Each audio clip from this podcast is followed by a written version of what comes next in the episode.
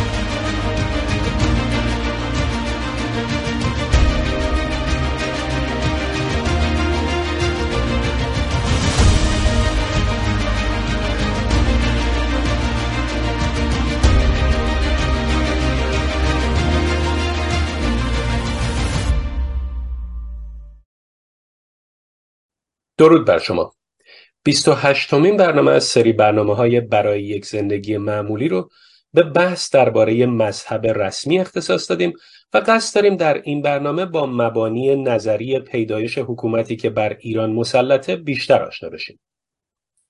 در قانون اساسی حکومت اسلامی مسلط بر ایران بارها و بارها به مذهب رسمی اشاره شده و به گونه های مختلف تاکید شده که مذهب رسمی شیعه است.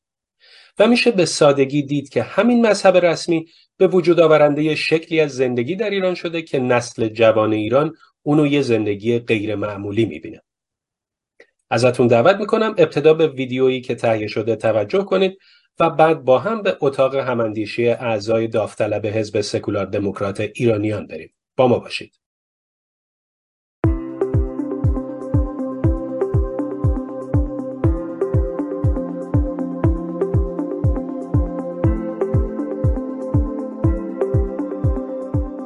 مشکل داشتن مذهب رسمی. در این برنامه قصد داریم در مورد مذهب رسمی در یک کشور صحبت کنیم. اما قبل از ورود به مطلب لازم توضیح بدیم که چرا از مذهب رسمی صحبت می‌کنیم و نه از دین رسمی. به خصوص که در زبان فارسی مرزهای معنایی بسیاری از واژه ها برداشته شده و اشخاص بسیاری عموما تفاوت چندانی مثلا بین دین و مذهب قائل نیستند.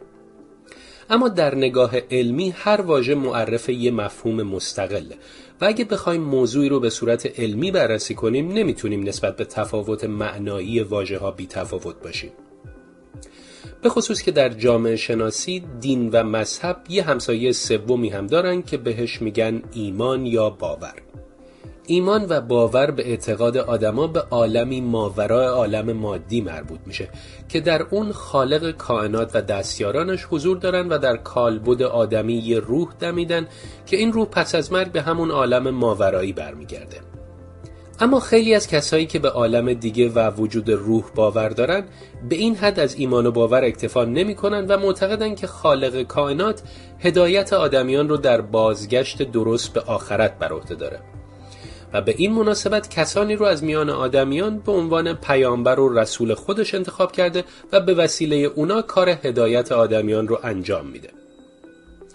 در این صورت باور عام تبدیل میشه به باور خاص و شخص باورمند علاوه بر اعتقاد به وجود یه عالم دیگه یکی از مدعیان رسالت رو هم به عنوان راهنما انتخاب می‌کنه. در اینجاست که باور قلبی به باور دینی تبدیل میشه و دین به وجود میاد. هر دین بر حول محور یک مدعی رسالت ساخته میشه. دین ابراهیم، دین موسی، دین عیسی، دین محمد و دین بهالله تا زمانی که کسی که مدعی پیامبری شده زنده است ادیان کم و بیش یک پارچه هستند اما به محض درگذشت پیامبر بین باورمندانش اختلاف نظر رخ میده و شعبه های مختلفی به وجود میاد که مذهب خونده میشه. مثلا دین محمد که بهش میگن اسلام با مرگ پیامبرش اول به مذاهب سنی و شیعه تقسیم میشه و بعد در هر یک از این دو شعبه تقسیمات جدیدی رخ میده. به طوری که 700 سال پس از مرگ پیامبر اسلام صحبت از وجود 72 مذهب اسلامی میشه. یکی از تفاوت‌های اصلی مذهب با دو مفهوم باور و دین در اینه که نه باور و نه دین هیچ کدوم نه نهاد اجتماعی محسوب میشن و نه تشکیلات دارن و نه خدمتگذار در حالی که مذهب هم حوزه و مدرسه و قبور متبرکه داره و هم خدمتگذار و به همین دلیلم یه نهاد اجتماعی محسوب میشه. حالا توجه کنیم که مردمان بعضی از کشورهایی که دارای مذهب رسمی هستند که البته بعضیا به غلط بهش میگن دین رسمی در قانون اساسیشون یه مذهب به عنوان مذهب رسمی اعلام شده و سایر مذاهب همون دین فرعی محسوب میشن. در حالی که مذهب رسمی می‌تونه لزوما مذهب اکثریت نباشه اما به خاطر اینکه متولیانش در قدرت حکومتی نفوذ دارن مذهب خودشون و مذهب رسمی کشور اعلام می‌کنن و کل جامعه رو محکوم به ارزشهای مذهبی خودشون می‌کنن وجود مذهب رسمی می‌تونه در کشورهای مختلف به شدت متفاوت باشه که البته این بستگی داره به شرایط قانونی، تاریخی و فرهنگی خاص هر کشور. در بعضی کشورها ممکنه هیچ مذهب رسمی وجود نداشته باشه و دولت به صورت سکولار فعالیت کنه. به این معنا که هیچ دین خاصی رو ترویج یا حمایت نکنه. در این کشورها معمولا اصل آزادی مذهبی رعایت میشه. به این معنا که افراد آزادی دارن تا هر مذهبی از هر دینی رو که می‌خوان بپذیرن یا حتی اصلا هیچ دینی رو نپذیرن و بدون دخالت دولت عمل کنن. از طرفی در کشورهایی که مذهب رسمی دارن دولت به صورت رسمی به یه اعتقاد خاص تاییدیه میده و ممکنه مزایا یا امتیازات خاصی رو به اون اعتقاد خاص اختصاص بده این مزایا می‌تونه شامل حمایت مالی، معافیت مالیاتی یا ادغام آموزش مذهبی در سیستم آموزشی باشه. علاوه بر این مذهب رسمی می‌تونه بر تصمیم گیری ها، قوانین و نهادهای اجتماعی کشور تأثیر بذاره. ایران هم یکی از معدود کشورهای جهانه که دارای مذهب رسمیه و در نتیجه ارزش های تشیع دوازده امامی و آخونداش هم به مردم تحمیل میشه. به علت وجود همین مذهب رسمیه که زنان باید هجاب داشته باشن. یا مثلا اینکه هیچ زنی حق قاضی شدن یا رئیس جمهور شدن رو نداره. یا اینکه سنی های مقیم ایران شهروند درجه دو محسوب میشن. و البته خیلی دیگه از موارد نقض حقوق بشر که به واسطه همین مذهب رسمی بر مردم ایران تحمیل شده. 120 سال پیش ایرانی ها تلاش کردند در جریان انقلاب مشروطه مسئله داشتن مذهب رسمی رو کنار بذارن. اما زور آخوندهای دوازده امامی بیشتر بود و اونا تونستن با افسودن یه متمم بر قانون اساسی مشروطه مذهب خودشون و مذهب رسمی ایران کنن و عاقبت هم در انقلاب 1357 خود حکومت رو به دست گرفتن و وجود مذهب رسمی در دوران اونا نه به صورت متمم بلکه به صورت یک اصل تعیین کننده در داخل خود قانون اساسی این حکومت در اومد. همونطور که در برنامه های قبلی هم گفته شد مذهبم نوعی ایدئولوژیه البته یه ایدئولوژی باورمند به عالم غیب و روح و از این بابت بین این نوع ایدئولوژی و ایدئولوژی های غیر مذهبی مثل کمونیسم، سوسیالیسم، سوسیال دموکراسی، نئولیبرالیسم و غیره تفاوت وجود داره. اما به هر حال ایدئولوژی رسمی معمولا در سیاست ها، قوانین، آموزش و سایر زمینه های اجتماعی و فرهنگی کشور تأثیر وسیع و عمیقی داره و زندگی آدما رو با ارزشها و مقتضیات خودش تعیین می‌کنه و شامل مجموع اعتقادات، ارزشها، مفاهیم و هدفهایی که حکومت اونا رو برای هدایت و کنترل جامعه ترویج می‌کنه. بنابراین ایدئولوژی رسمی چه مذهبی باشه و چه غیر مذهبی در تعیین سیاست ها، قوانین و تصمیمات حکومت تأثیر گذاره. خب معلومه در حکومتی که دارای مذهب یا ایدولوژی مذهبی باشه هرگز نمیشه زندگی آزاد و معمولی داشت. و باز هم معلومه که یه حکومت سکولار دموکرات همونطور که از اسمش پیداست فاقد مذهب یا ایدولوژی مذهبیه. و براش رسالتی وجود نداره که بخواد در راستای اون شهروندان اون کشور رو مجبور به پذیرش باورا و اعمال مذهبی خودش بکنه. امروزه معنای سکولاریسم شامل جدایی کامل حکومت از همه ایدولوژی های مذهبی غیر مذهبی و ضد مذهبیه و میشه گفت که یه حکومت سکولار دموکرات قبل از هر چیزی یه حکومت غیر ایدئولوژیک و غیر مذهبیه و از قدرت خودش برای تحمیل ارزش های یه مذهب یا یه ایدولوژی استفاده نمی‌کنه و زندگی جاری در سایه اونو دیگه نمیشه یه زندگی غیر معمولی دونست.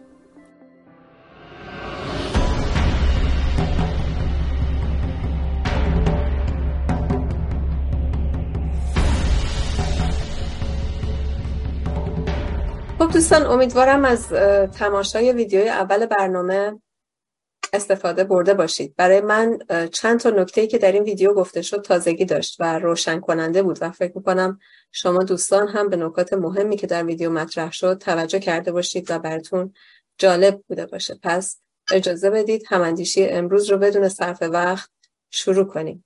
و اول نفری که وقت گرفتن آقای حسین سایی بفهمید خواهش می‌کنم آقای سایی میکروفون در اختیار شماست. ممنون خانم ریاسوند مرسی از وقتی که به من دادی. من می‌خواستم بگم که خب ویدیو خیلی کامل و قشنگ توضیح داده بود. بحث مذهب رو باز کرده بود. ولی چیزی که نکته که من می‌خوام بهش اشاره کنم اینه که کلا وقتی ما صحبت از جوامع و جامعه می‌کنیم و اون کسرت و تنوع فردی در جامعه پیدا میشه اون موقع است که وقتی یه حکومتی بیاد و یک موضوعی رو رسمی کنه برای اجرا یا برای به قولی برخورد با افراد جامعه این رسمی شدن اون موضوع باعث ایجاد دو دستگی یا به قولی چند دستگی میشه. یعنی یه دسته میشن طرفی که سمت اون موضوع هستن و طرفهای دیگه حالا یکی یا چند تا باشن در سمت مقابل قرار می‌گیرن. و خصوصا بحث مذهب به نظر من یک نقطه سقل و سنگینی هست در این موضوع. یعنی بحث ها و باورهای دینی که میان و خودشون رو در شکل مذهب جا میدن خودش به اندازه کافی عامل تفرقه توی جامعه و توی سیستم یک اجتماع سالم هست که برسد به اینکه حالا یک سیستم حکومتی هم بیاد از این مذهب بهش رسمیت بده به اون طرز نگرش و تفکر و ازش حمایت کنه و از اون افرادی که تابع و یا پیرو اون مذهب هستن حمایت کنه. این عملا یک تفرقه ای در جامعه ایجاد می‌کنه یا یک تبعیض بسیار بزرگ و غیر قابل انکاری توی افراد اون جامعه به وجود میاره. و همینطور که می‌دونین خب ما سالهاست در این بحث می‌کنیم توی بخش سکولاریسم و دموکراسی حزب که ما هیچ گونه قدرت و توانی که در حکومت وجود داشته باشه و وابسته باشه به هر گونه ایدئولوژی قابل قبول نیست از نظر ما به عنوان یک سکولار دموکرات.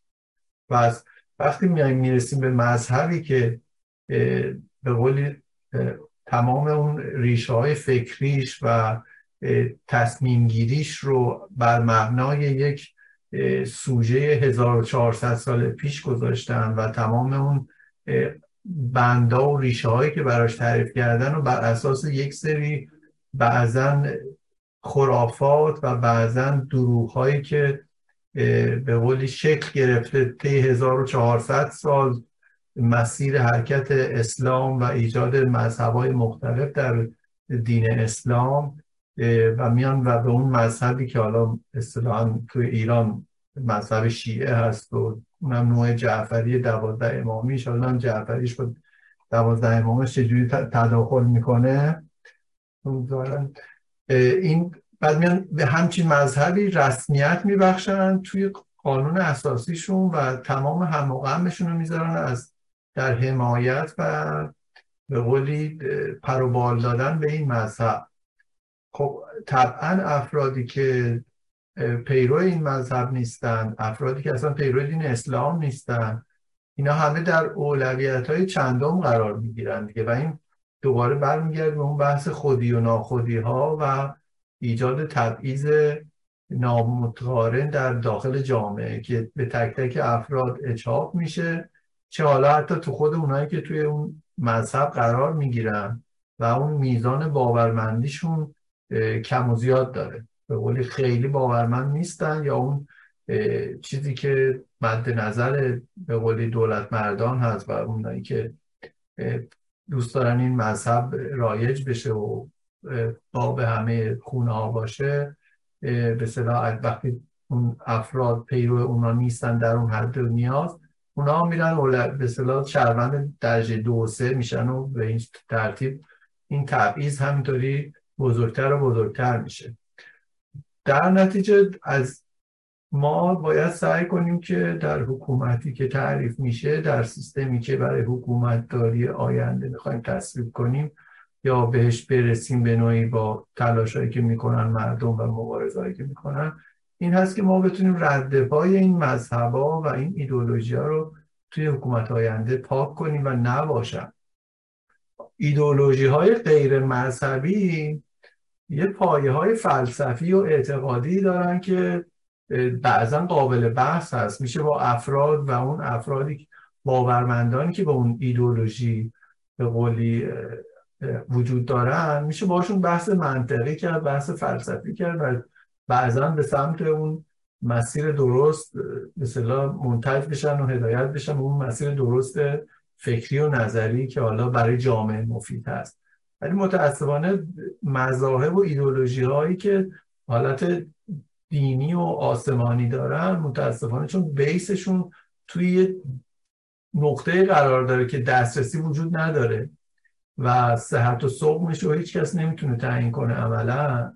هر موقع وارد بحث با اینجور افرادم بشین شما مشکل می‌خورین که اونجا رو کسی ندیده کسی نمی‌دونه و از کجا معلوم که تو راست بگی یا من راست بگم.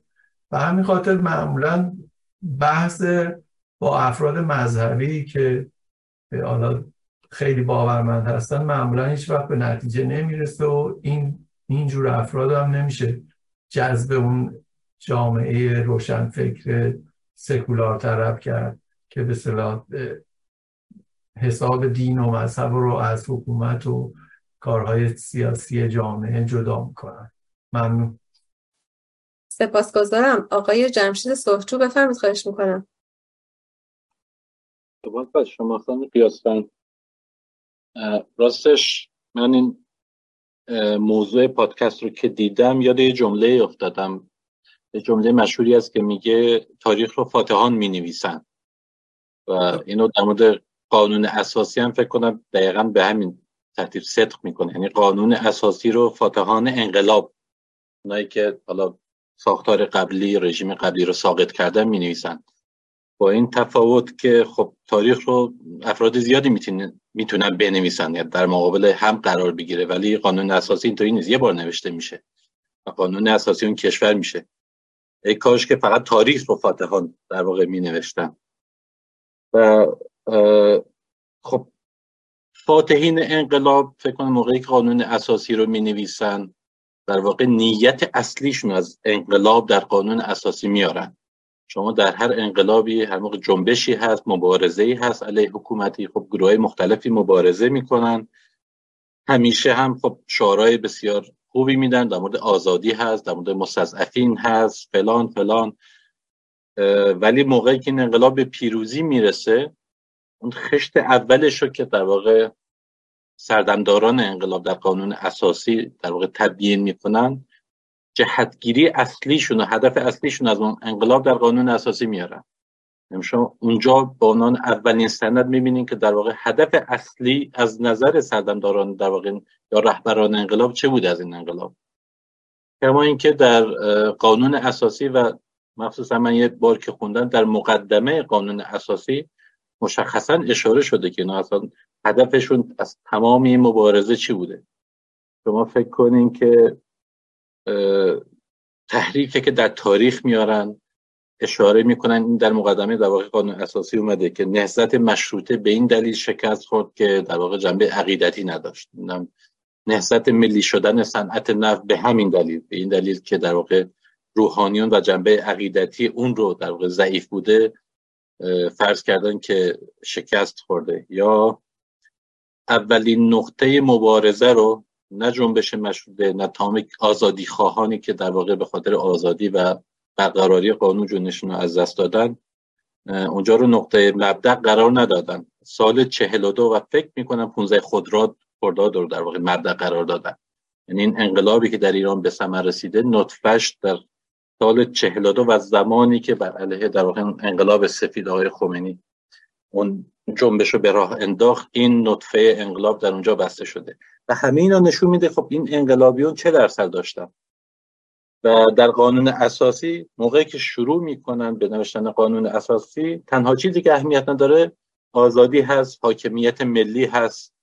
از همون اول در واقع دین رسمی و اینکه حاکمیت از آن خداست اشاره می‌کنن.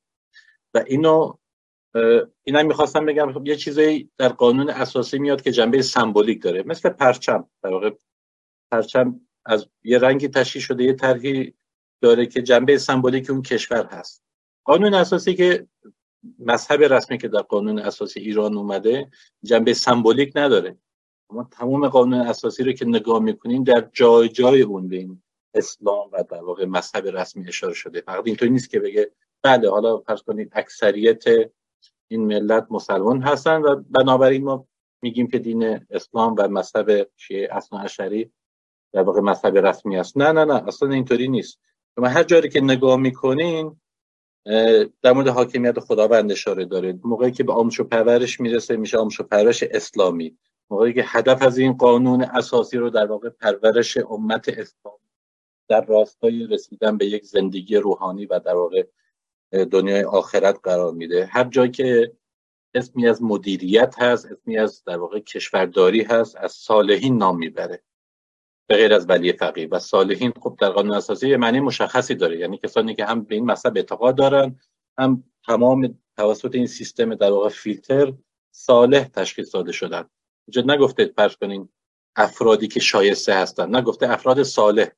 حالا برای همگی ما که کتب اسلامی رو در واقع در مدرسه خوندیم می‌دونیم که صالح در واقع منظورشون چی هست. یا موقعی که به سیاست خارجی اشاره شده گفته باید بر مبانی اسلام باشه. گفته باید سعی داشته باشه که تمام مسلمانان جهان رو در یک امت واحد در واقع گرد هم بیاره. اینجا شما نه اسمی از ایران می‌بینین نه ملت ایران نه حاکمیت ایران. نه رفاه مردم ایران هیچ از اینا نیست. تنها موضوعی که وجود داره نه تنها در واقع مذهب و مذهب رسمی قرار داده با ارفاقاتی اومده فرض کنید گفته که اهل تسنن هم قابل قبولن یا مثلا نظر داشت. این به این یه معنای خیلی جالبی داره. یعنی این مذهب رسمی هست. تمام در واقع دیوان سالاری حکومتی بر اساس این مذهب شکل خواهد گرفت. شورای نگهبان و حالا باقی مسائل.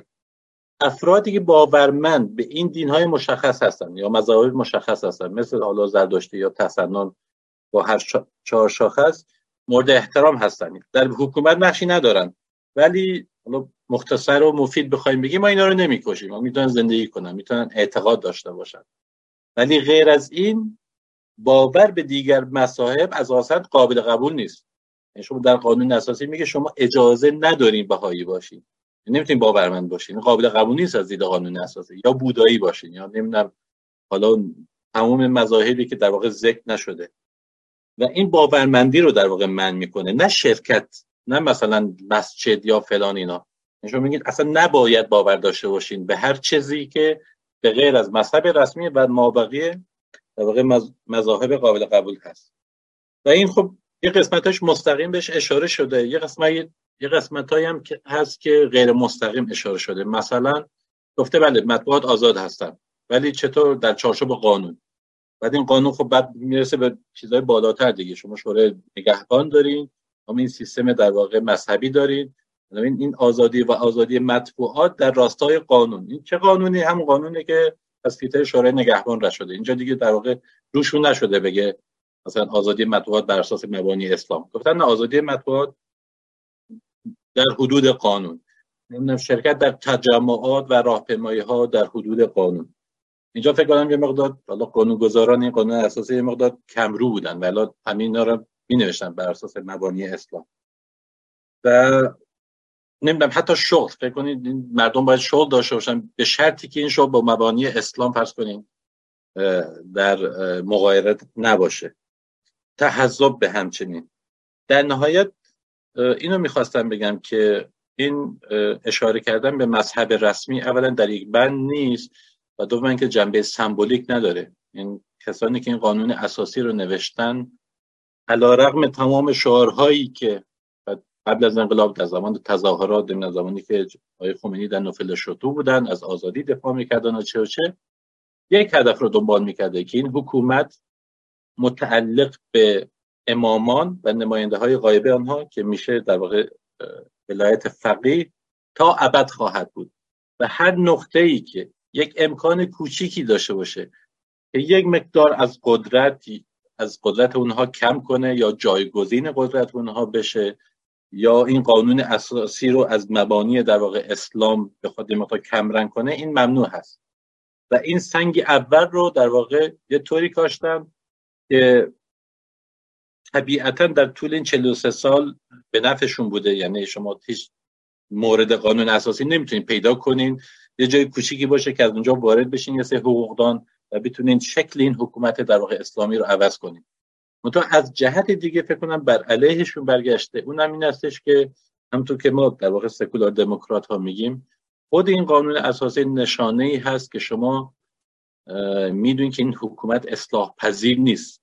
این قانون اساسی رو جوری نوشتن که به غیر از الغای کامل اون هیچ راهی ندارید خودشون این کارو کردن. این انتخابی نیست که حالا آزادی خواهان یا اپوزیسیون در واقع این انتخاب کرده باشه. اونها روز اول این انتخاب رو کردن که شما یا حکومت اسلامی دارین یا اگر بخواین تغییر کنی میبایستی این حکومت رو از قانون اساسیش در واقع ملغا کنیم و از نو بسازیم ممنون. این نکاتی بود که به ذهن من رسید. تشکر. سپاسگزارم ممنونم از اشارتون به آزادی و هم موقع که داشتید صحبت می‌کردید و گفتید که روشون نشده یه جایی بگن آزادی دینی. اتفاقا روشون شده و خیلی جاها وقتی که از آزادی توی قانون اساسی نام برده شده نوشته شده آزادی مشروع. و خب می‌دونید این موضوع آزادی یکی از مهمترین موضوعات هستش. همطور که در شعار زن زندگی آزادی واژه آزادی خیلی مهم و حیاتی هست و برای مردم و خیلی از مردم به خاطر همون آزادی جونشون رو از دست دادن. و اگر خاطرتون باشه تو خیلی از این تبلیغات دروغین و نمادین ریاست جمهوری تاکید بر واژه آزادی اگر خاطرتون باشه آقای روحانی موقعی که می‌خواست رئیس جمهور بشه خیلی خیلی روی این آزادی تاکید داشت و اتفاقا موقعی که روی آزادی تاکید داشت منظورش همون آزادی مشروع بود ولی کلمه مشروعش رو نمی‌گفت. ولی خب به خواستم تمام اینها رو گفتم که عرض کنم که اتفاقا خیلی جاها در قانون اساسی از ترکیب واژگانی آزادی مشروع استفاده شده. اما نفر بعدی که وقت گرفته خانم شبنم بدری بفهمید خواهش می‌کنم. مرسی. ممنون. بعد از فاجعه سال 57 خب یه همه پرسی برگزار شد. که شرکت می‌کردن به جمهوری اسلامی آری بگن یا نه. و خب ویدیوهای زیادی هم مرتبط با اون ماجرا هست. فکر می‌کنم این ویدیویی هم که دارم میگم خیلی از ماها دیدیم. با یک خانم که خودش ادعا می‌کنه که دین زرتشتی داره صحبت می‌کنه و میگه که من اومدم و می‌خوام به جمهوری اسلامی رأی بدم به خاطر اینکه این امید رو دارم که در جمهوری اسلامی من از همون حقوقی برخوردار بشم که یک مرد مسلمان برخورداره. یعنی انتظار داشته که در کشوری که قرار یه مذهب رسمی داشته باشه و تئوکراسی باشه از چنین حقوقی برخوردار باشه. فکر می‌کنم الان کسی اگر این انتظارات رو داشته باشه خب شاید فکر کنن که دیوانه شده. الان انقدر خنده داره. ولی خب اون موقع افرادی چنین تصوراتی داشتن. در مورد تعداد کشورهایی که هنوز همچنان مذهب رسمی دارن توی اینترنت مطالب و آمارهای مختلفی هست. و خیلی هاش به خصوص در منابع مثل ویکیپدیا و مانند اون دقیق نیست. به خاطر اینکه روز به روز تعداد کشورهایی که مذهب رسمی دارن کمتر میشه. به خصوص در مورد کشورهایی که مردم زندگی معمولی دارن و کشورهای مدرن و توسعه یافته هستن. مثلا من دیدم که در مورد کشور نروژ بعضی از این وبسایت ها همچنان ادعا کردن که مذهب رسمی دارن در صورتی که الان مثلا ده یازده سال هست که مذهب رسمی ندارن. ولی خب منابع معتبرتر رو که نگاه کنیم کمتر از 20 درصد کشورها الان مذهب رسمی دارن و بیشتر این کشورها هم در خاور میانه آفریقای شمالی هستن و خب کشورهایی که حالا ادعا میشه اکثریت مردم مسلمان هستن. و خب در همین کشورها هم باز داشتن مذهب رسمی به این معنی نیست که تئوکراسی وجود داره. ولی در اکثر این کشورها با ادعای اینکه باید مذهب رسمی وجود داشته باشه می‌تونیم بگیم کمترین اتفاقی که میفته اینه که منابع مالی زیادی صرف ارگانهای مذهبی میشه و تبلیغ و آموزش اون مذهب و تبعیضی که اعمال میشه بر افرادی که مذاهب دیگه ای دارن یا بی مذهب هستن. و در تعداد کمی از این کشورهایی که یعنی حالا می‌تونیم بگیم در اکثرشون نه. در تعدادی از این کشورها که مذهب رسمی دارن قوانین اون کشور به طور سختگیرانه و کاملا منطبق با اون مذهب تنظیم میشه. که دوستان هم اشاره کردن که خب در ایران امروز هم متاسفانه این هست. و وقتی به اینجا می‌رسیم باز من یاد اون خانم میفتم در اون کشوری که این مذهب رسمی رو داره. حتی حقوق زن مسلمان برابر نیست با حقوق مرد مسلمان. چطور اون خانم تصور این رو داشته که قرار هست حقوقی بر به عنوان زن زرتشتی حقوقی برابر با حقوق یک مرد مسلمان داشته باشه؟ و خب جای خوشحالیه که در ایران آینده حتی کسی شاید با توجه به جنبش اخیر با توجه به اینکه جوانها حضور فعالی دارن تو شبکه های اجتماعی میان صحبت می‌کنن بعید به نظر برسه دیگه بتونه کسی ادعا کنه که من این مذهب رسمی رو برای کشور برای حکومت آینده مثلا انتخاب می‌کنم به خاطر اینکه مذهب اکثریت مردم هستش. دیگه این بهانه ها فکر می‌کنم کامل گرفته میشه و نتایج فاجعه بار وجود مذهب رسمی اون هم در یه کشوری مثل ایران. حالا امیدواریم در آینده نباشه. مرسی ممنون. سپاسگزارم. خانم سارا فرزان بفهمید خواهش می‌کنم.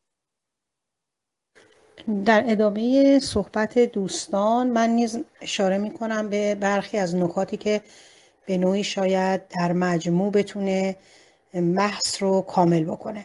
همونطور که در ویدیو هم اشاره شد شاید بشه با سراحت و جرأت گفتش که وجود مذهب رسمی در یک کشور می‌تونه اقل به اقلیت های اون کشور آسیب وارد بکنه.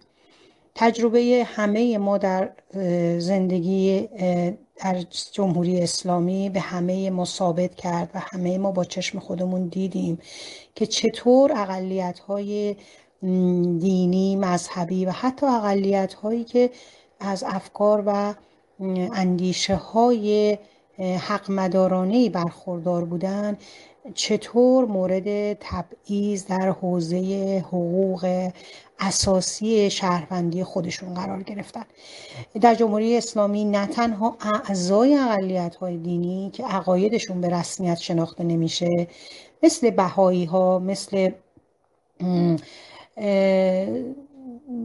گروه ها و فرقه هایی که از صوفیه دراویش و غیره گروه هایی که بر مسلک خاصی باور دارن حقوقشون به رسمیت شناخته نمیشه بلکه حتی اقلیت هایی که حتی بنا به قانون اساسی به رسمیت شناخته شده اند. مثلا مثل ارامنه مثل سنی ها اونها نیز در واقع زمانی که پای حق و حقوقشون به میون میاد چون عقایدشون با مذهب جعفری اصناعشری مقایرت داره با مجازات های سنگین و حتی اعدام مواجه میشن. بنابراین بحث در رابطه با اینکه آیا دین و مذهب رسمی توی یک کشور بالقوه یک امر تبعیض آمیزه باید بگیم در درجه اول یک بحث کاملا حقوقی هست.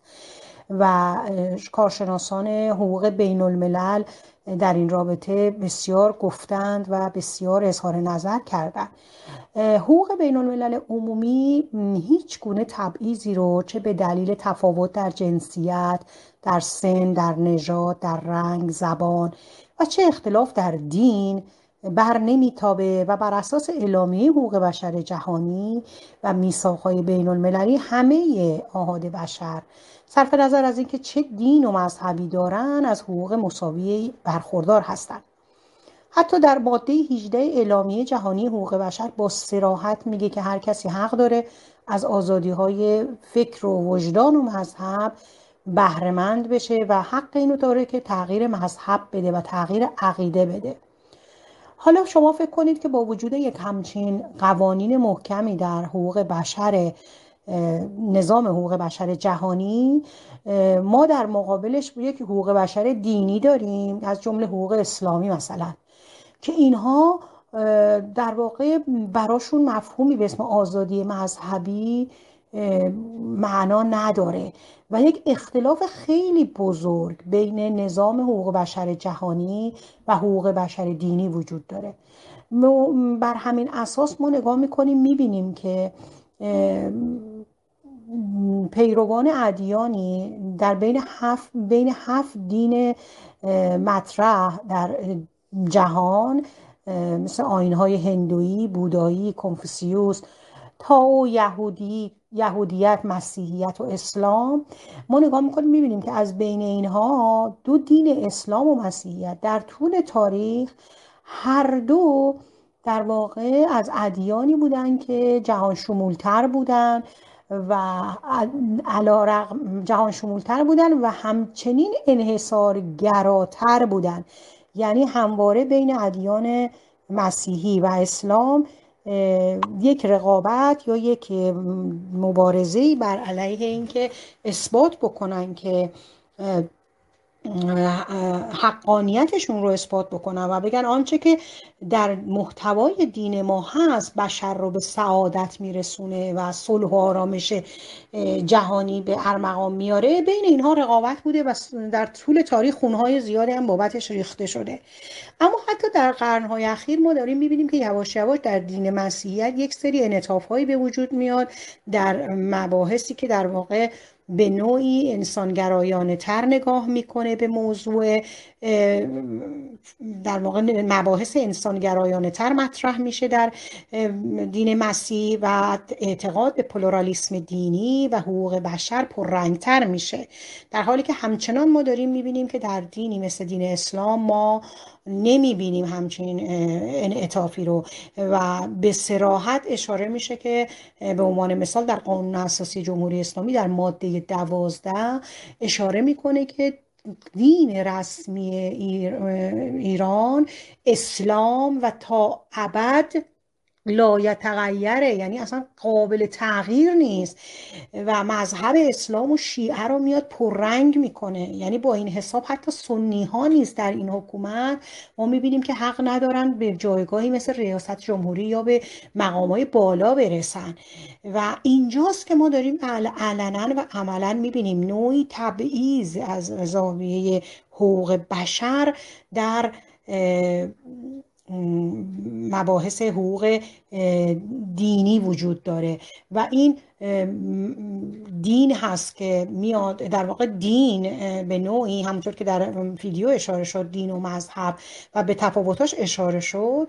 مذهب حتی اینجا میاد با شاخه های خودش هم به جنگ وارد میشه و شاخه های خودش رو هم قلع و غم می‌کنه سنی ها رو کنار می‌ذاره و انحصار طلبانه به عنوان یک حکم ازلی و ابدی خودش رو مطرح می‌کنه و بقیه کسانی که مخالفش هستن رو نابود می‌کنه. این هستش که وجود یک قانون یک دین و یک مذهب وجود یک مذهب رسمی که در قانون اساسی یک کشور ثبت و ثبت میشه مثل یک سمی میمونه که می‌تونه حقوق بشر و حقوق انسانی شهروندان رو نابود بکنه و به خوشگونه و از بین ببره و یک جامعه پر از تبعیض رو به ارمغان بیاره. همونطور که خدمتون عرض کردم در اصل دوازدهم اومده دین رسمی اسلام دین رسمی ایران اسلام و مذهب جعفری اصناعشری است و این اصل الالعبد غیر قابل تغییر است. و در وصل 59 قانون اساسی بحث رفراندوم برگزاری رفراندوم رو مطرح کرده. حالا شما فکر کنید که آیا بند آیا در واقع اصل 59 که بحث رفراندوم رو مطرح می‌کنه و همه پرسی رو مطرح می‌کنه با اصل دوازدهم که میگه دین اسلام دین دین رسمی ایران اسلام و مذهب جعفری اصناعشری است و این اصل علل ابد غیر قابل تغییره. آیا اینا با هم منافاتی نداره؟ بر اساس در واقع اون چیزی که در اصل 177 قانون اساسی بیان شده بحث مربوط به رفراندوم هستش که اشاره می‌کنه که می‌توان در رفراندوم اصولی از قانون اساسی مجددا بازنگری بشه و میشه که در واقع این از طریق قوه مقننه و مجلس و مجلس حق داره مجلس شورای اسلامی حق داره که تقاضای رفراندوم بکنه در بازنگری برخی از اصول قانون اساسی. اما ما می‌بینیم که بحث رفراندوم همیشه مورد ترس و وحشت رژیم بوده تا جایی که به راحتی اشاره می‌کنن که اصلا مردم صلاحیت ندارن که در برخی از امور دخالت کنن چه برسه به اینکه ما بخوایم رفراندوم برگزار کنیم. اون موقع همین دولت هنگام برگزاری انتخابات شورای شهر و مجلس و مجلس خبرگان و ریاست جمهوری روی مردمی مانور می‌کنه که اونها رو احمق شمرده برای رفراندوم اما برای رأی اونها که می‌خواد بگیرن و وارد مجلس بشن اونها رو انسانهای فرهیخته ای می‌دونن. سپاسگزارم. آقای دکتر نوری علا بفرمایید خواهش می‌کنم. میکروفون در اختیار شماست.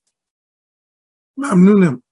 از کنم که من فکر کردم که شاید راجب این نکته که در مقدمه اشاره نشد مطلبی رو عرض بکنم و اونه که ادعای حکومت هایی که حکومت مذهب رسمی اعلام می‌کنن اینه که خب آقا این مذهب اکثریت مردمه. به نظر من هیچ رابطه بین مذهب رسمی و اکثریت مردم وجود نداره. اولا اکثریت مردم هیچ آماری نشون نمیده که چقدرشون معتقدن چقدرشون نیستن.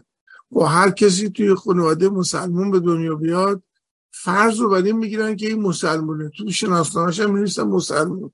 هیچ کسی نمیاد از اشخاص بپرسه که دقیقا مذهب اونا چیه.